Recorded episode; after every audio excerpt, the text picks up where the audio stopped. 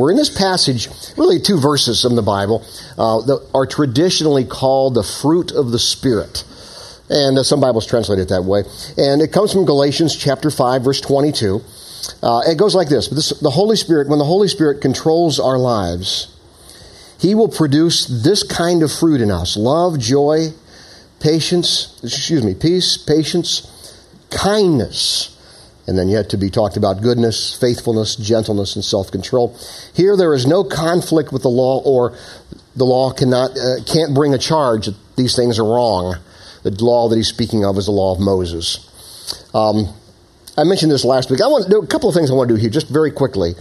And it's not because I'm short on material, but it's because I really want you to get this. I really want you to understand this thing of, of the fruit of the Spirit and God working in our hearts and producing character in, in our lives.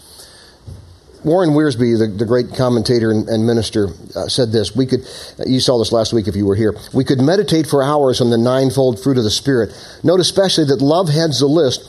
Paul clearly states that no law could ever produce this kind of character. When will people learn that making resolutions will never sanctify them? Sanctify, and make them holy. Making resolutions, making rules, making covenants you know, will never make us holy. It has to be an inward thing. And, and that's why, you know, I react. I know I overreact at times, if that's possible, and, I, and it is, uh, to, to rules and all that kind of stuff. Number one, I'm just not a rule kind of guy. Um, and, and number two, I just have, in my years in ministry, I have seen so many people get some sort of a pseudo aura of spirituality because they're, they're following a list and yet internally they're just a freaking mess. You know, and that's not God's way. That's not God's way. God's way is to change us from the inside out. That's what it means to have a relationship with God. That's why I love that quote so much, and I may use it every week before we close out this series. Uh, but these are qualities that cannot be that cannot be worked on. They cannot be acquired. They cannot be achieved by strength of will or by determination. Uh, these these are qualities that are, that are byproducts of something else, the Spirit of God at work inside of me that begins the moment that I come to Christ, and, and however that was, whether that was some some big quote unquote come to Jesus moment, or whether that was just a process of time when I finally said, you know, I believe in God, I believe in Jesus, and I believe He loves me more than I can imagine, died for my sins and rose again. And again, as I've said many times, that, that may have been in a, you can remember the day you did that. Maybe you can, maybe you can't. Maybe you remember it's a process that you come to that belief now. Maybe you're in the middle of that. Still not quite sure where you are in that whole thing. And that's, that's a good place for you to be. It's a great place to be. So let's talk about this. We've talked about love and, and peace and patience, and now we need to talk about kindness. Right? Um, if you don't, uh, you need to get if you don't get this week at Renaissance. It's an email we send out every week and tell you what's coming up for the weekend and for the week at Renaissance. And I always have a quote of the of the week in there. This is the one that I had this week uh, in there from Albert Schweitzer. Constant kindness can accomplish much. As the sun makes ice melt, kindness causes misunderstanding, mistrust, and hostility to evaporate. Do you ever, do you ever throw kindness onto sort of a potentially fiery situation and all of a sudden see things just sort of melt and dissipate? Had that happen the other day in a parking lot. And, and I told my daughter when I taught her to drive, I said, the most dangerous place you will ever drive is always a parking lot. And, you know, that's, that pretty much true. I still think that, even though some of our Jersey streets aren't that great either. But anyway, uh, I, I, I, was in this parking lot, and it wasn't my fault. I was coming uh, down the between the cars, and somebody was coming around the corner really fast, and just, you know, had to slam on his brakes to keep from hitting me.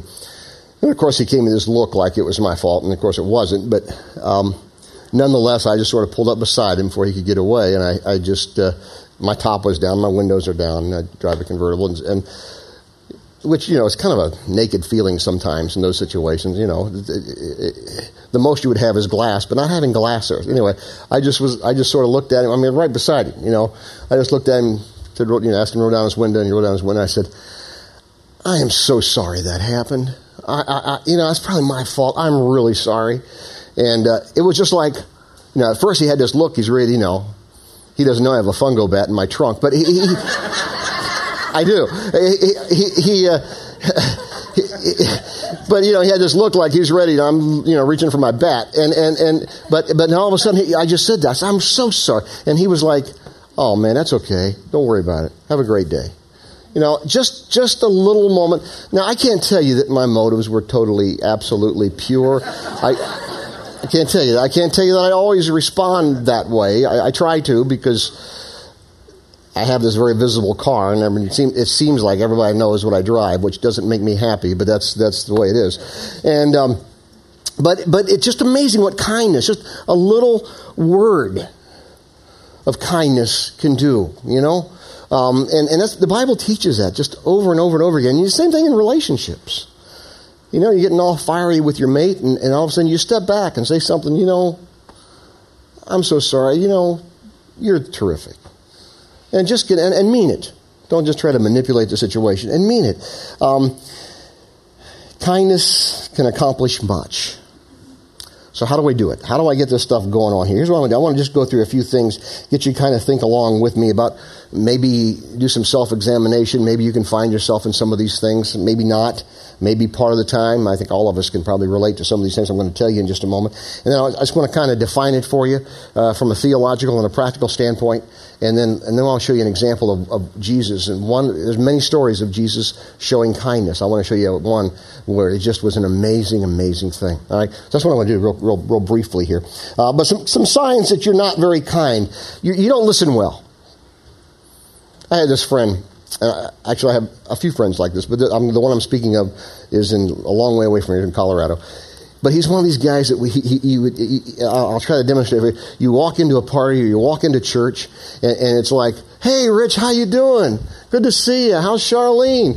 You know, it, it, I mean, he's sitting there talking. How's Charlene? How's the kids? You know, and he's looking all around the room while he's talking to me about how's this person. And you know, he's like, you know, he's he's a network. He's trying to network. You know, and it's like oh, she's doing well, you know, and you know if he's listening or what, you know, I can say, oh, you know, Charlene died yesterday, but everything's okay, and, and, and the kids are not doing it. You could probably do that, you know, but it's that kind of thing. And, and the point is, that's really kind of a rude, really an unkind thing to do. And, um, and so, and I'm not saying I've never done it, um, but it's not, a, it's, it's, definitely not a kind thing to do. And, and it's just, they don't listen, people don't listen sometimes. That's kind of, that's just, that's not kind. Um, interrupting, you know, which is sort of the national bird in New Jersey, I think. But interrupting is, is one of those one of those things that that is just people. Some people do it all the time. They don't even know they're doing it. And yet, if you stop back and you think, we, teach our children that, and yet we turn around and practice interrupting and, and, not letting people finish sentences and not letting them finish thoughts or whatever. It's just it's really rude, even if it's a, even if it's a even if it's a charged type discussion. Uh, being dismissive, being dismissive of people. Just not, you know, well, who, they're, they're, you know, low lifes. Who cares? You know, they don't, they don't look like me, or they're not in my same economic bracket, or they don't belong to my club. But I just, you know, whatever. That's unkind. Uh, maybe, maybe, uh, I hate to even say it, but I'll say this because some of us have done it. Being dismissive, maybe because they don't speak the same language that I do. How many times you ever done that? And that's still that's still unkind. You know? I don't have to think very long to think back what it granted I didn't live there, but I was a guest and know what it feels like to be in the middle of Moscow by myself and not being able to speak a language and somebody somebody was kind. I was lost, you know. Scary feeling. Somebody was kind. Showed me how, showed me how to get where I was going and spoke just enough English to get me there. That was a kind act. Okay? So Many signs like that.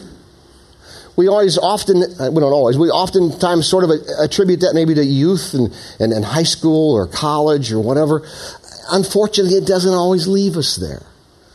Because it follows us in our lives. So, kindness, let me just say this kindness is one of those qualities, particularly, and I've lived in most parts of the country, Midwest, West in terms of Colorado, Southeast.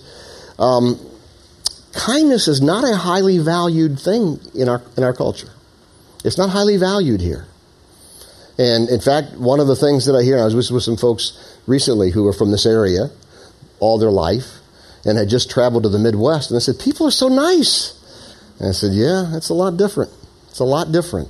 And I'm not putting our area down, but I will say we need to think through this because this isn't a kind culture. And maybe it's because we have so many people living in such, such a small area. Maybe it's because of just the whole thing of the New York City area lifestyle. There's all kinds of ways we could break that down, and I'm sure some sociologists would have us some great things to kind of to help help us have better understanding of that. All I want to say is, even though it may not be, it may not be something that is valued in our culture, it is very valued by our God and our Creator. That's what I want you to think about. So I want you to really give it some thought. One commentary says this kindness, this particular word, is a, is a benevolence in action such as God demonstrated toward men. Since God is kind toward sinners, a Christian should display that same virtue. Another commentary says it's benevolence in action, same phrase, that's what the word means. It's a distinctly social virtue. It's a distinctly social virtue. Let me unpack it a little differently for you. I got three things here, really, and kind of a fourth added added value type of thing of what kindness really is. And then so I want to show you these real quick, and then show you what uh, this example from Jesus' life, which is just really cool. Um, number one is treating people with value, and, and I, I, would I would say that it's treating all people with value, whoever they are. As I said, whatever class they are in. And I know, you know, we're sophisticated and educated and we don't think in terms of classes, or do we? You know, think through that a minute because most of us have, probably not too long ago, in some way, shape, or form. It's, it's, it's treating people with value. Um, it's, it's a second, it's going out of your way to be kind to another, often less deserving or not well thought of. I want you to think about these particularly as we go into the story of this narrative I'm going to show you of Jesus in just a moment. Going out of your way to be kind to another, um, particularly less deserving in the eyes of culture, in the eyes of the world, or, or maybe not well thought of for whatever reason it might be. A third, a third thing I would add is, is this speaking, speaking words, kind words are encouraging and they build up. So it comes down to our words also. Proverbs puts it this way kind words are like honey, sweet to the soul and healthy for the body. Bible says that. Kind words, sweet to the soul, healthy for the body. I like that. Let me add one other little point to these three things. That is, projecting kindness can be displayed in our body language too.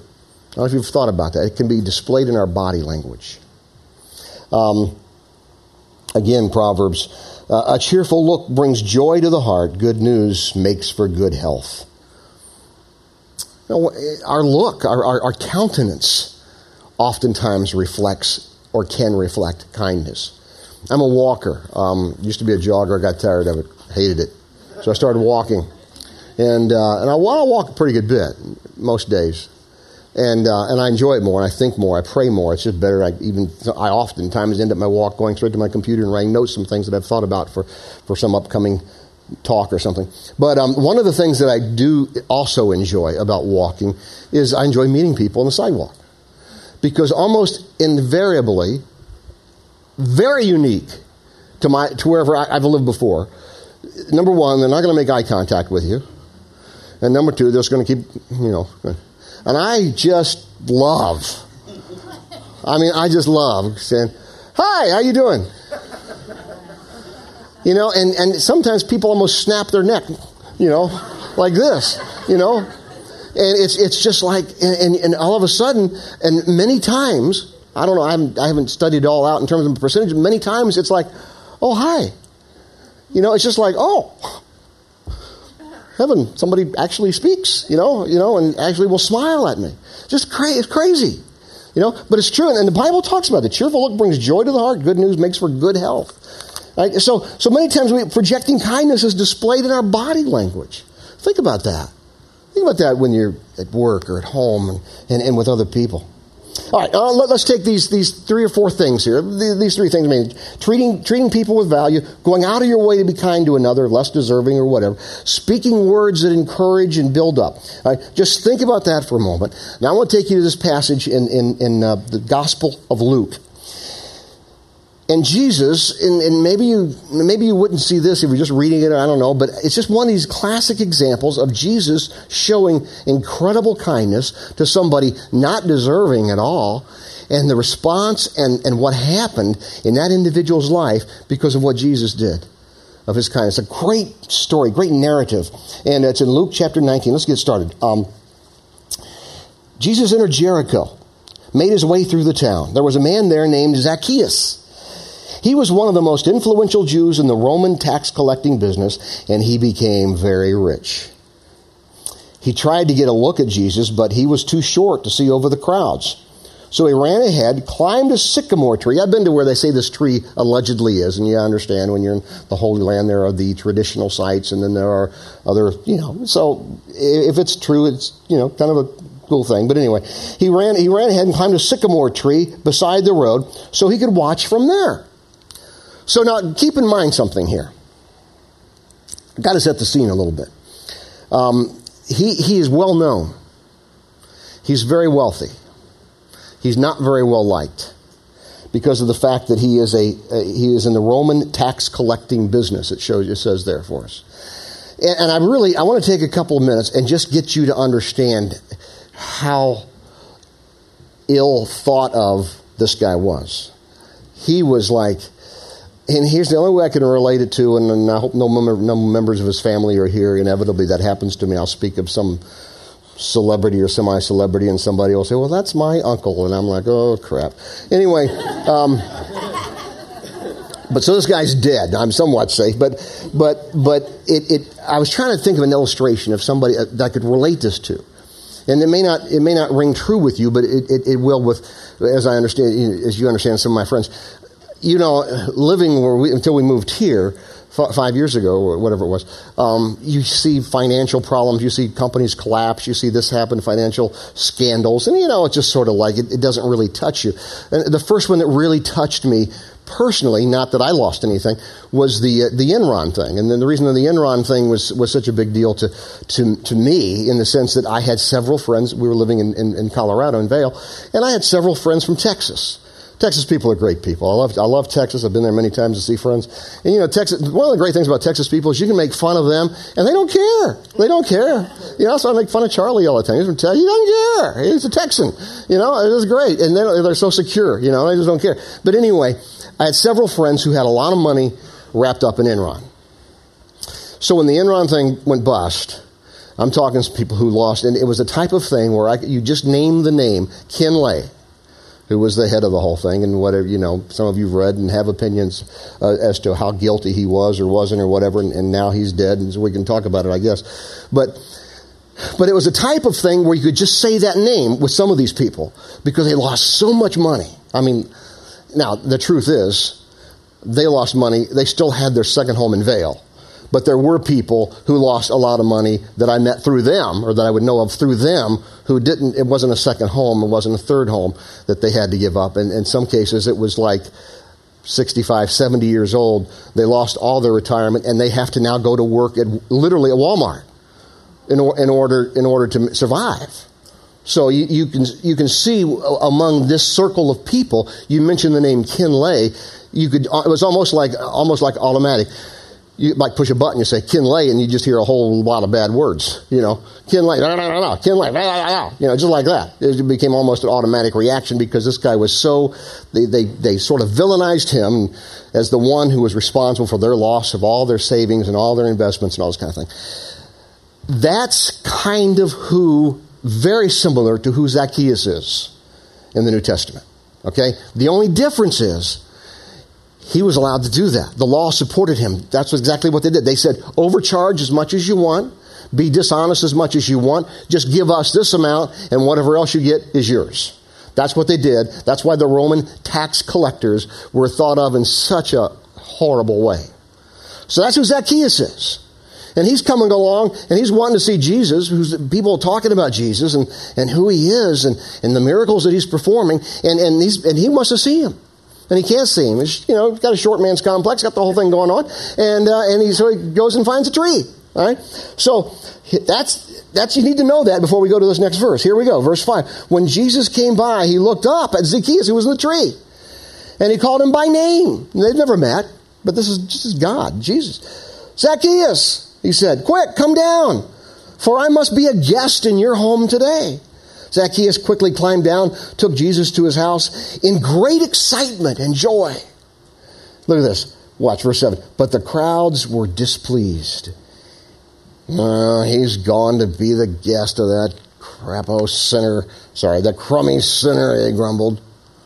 He's gone to be his guest. He's got the money. He gets it. He gets his way again. You can just hear the stuff going on. I mean, it's not just about Zacchaeus, it's also about Jesus. You see, but Jesus is just, he, again, when you go back to kindness, what's he doing?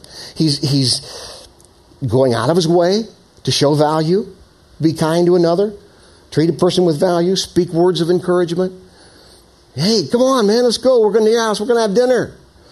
Zacchaeus, wow. Now watch what happens here.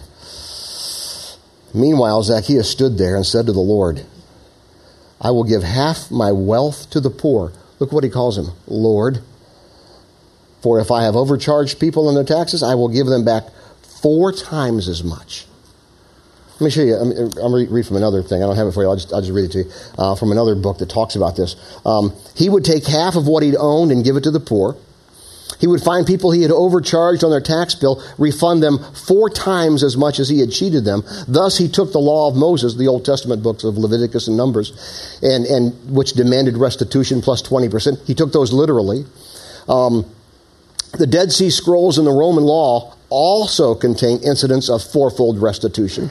Zacchaeus seems to have accepted, listen, the harshest penalty of the law and applied it to himself acceptance by Jesus made money insignificant. See, I just think that's so cool. Jesus shows kindness. And this guy's like, You are the Lord. I do want to believe in you. And here, I'm, I'm not, not only am I asking you for forgiveness, I'm going to make it right. And then some. That's what's amazing about this. Well, next part of the passage, Jesus responded, Salvation has come to this home today for this man has shown himself to be a son of Abraham, means by faith.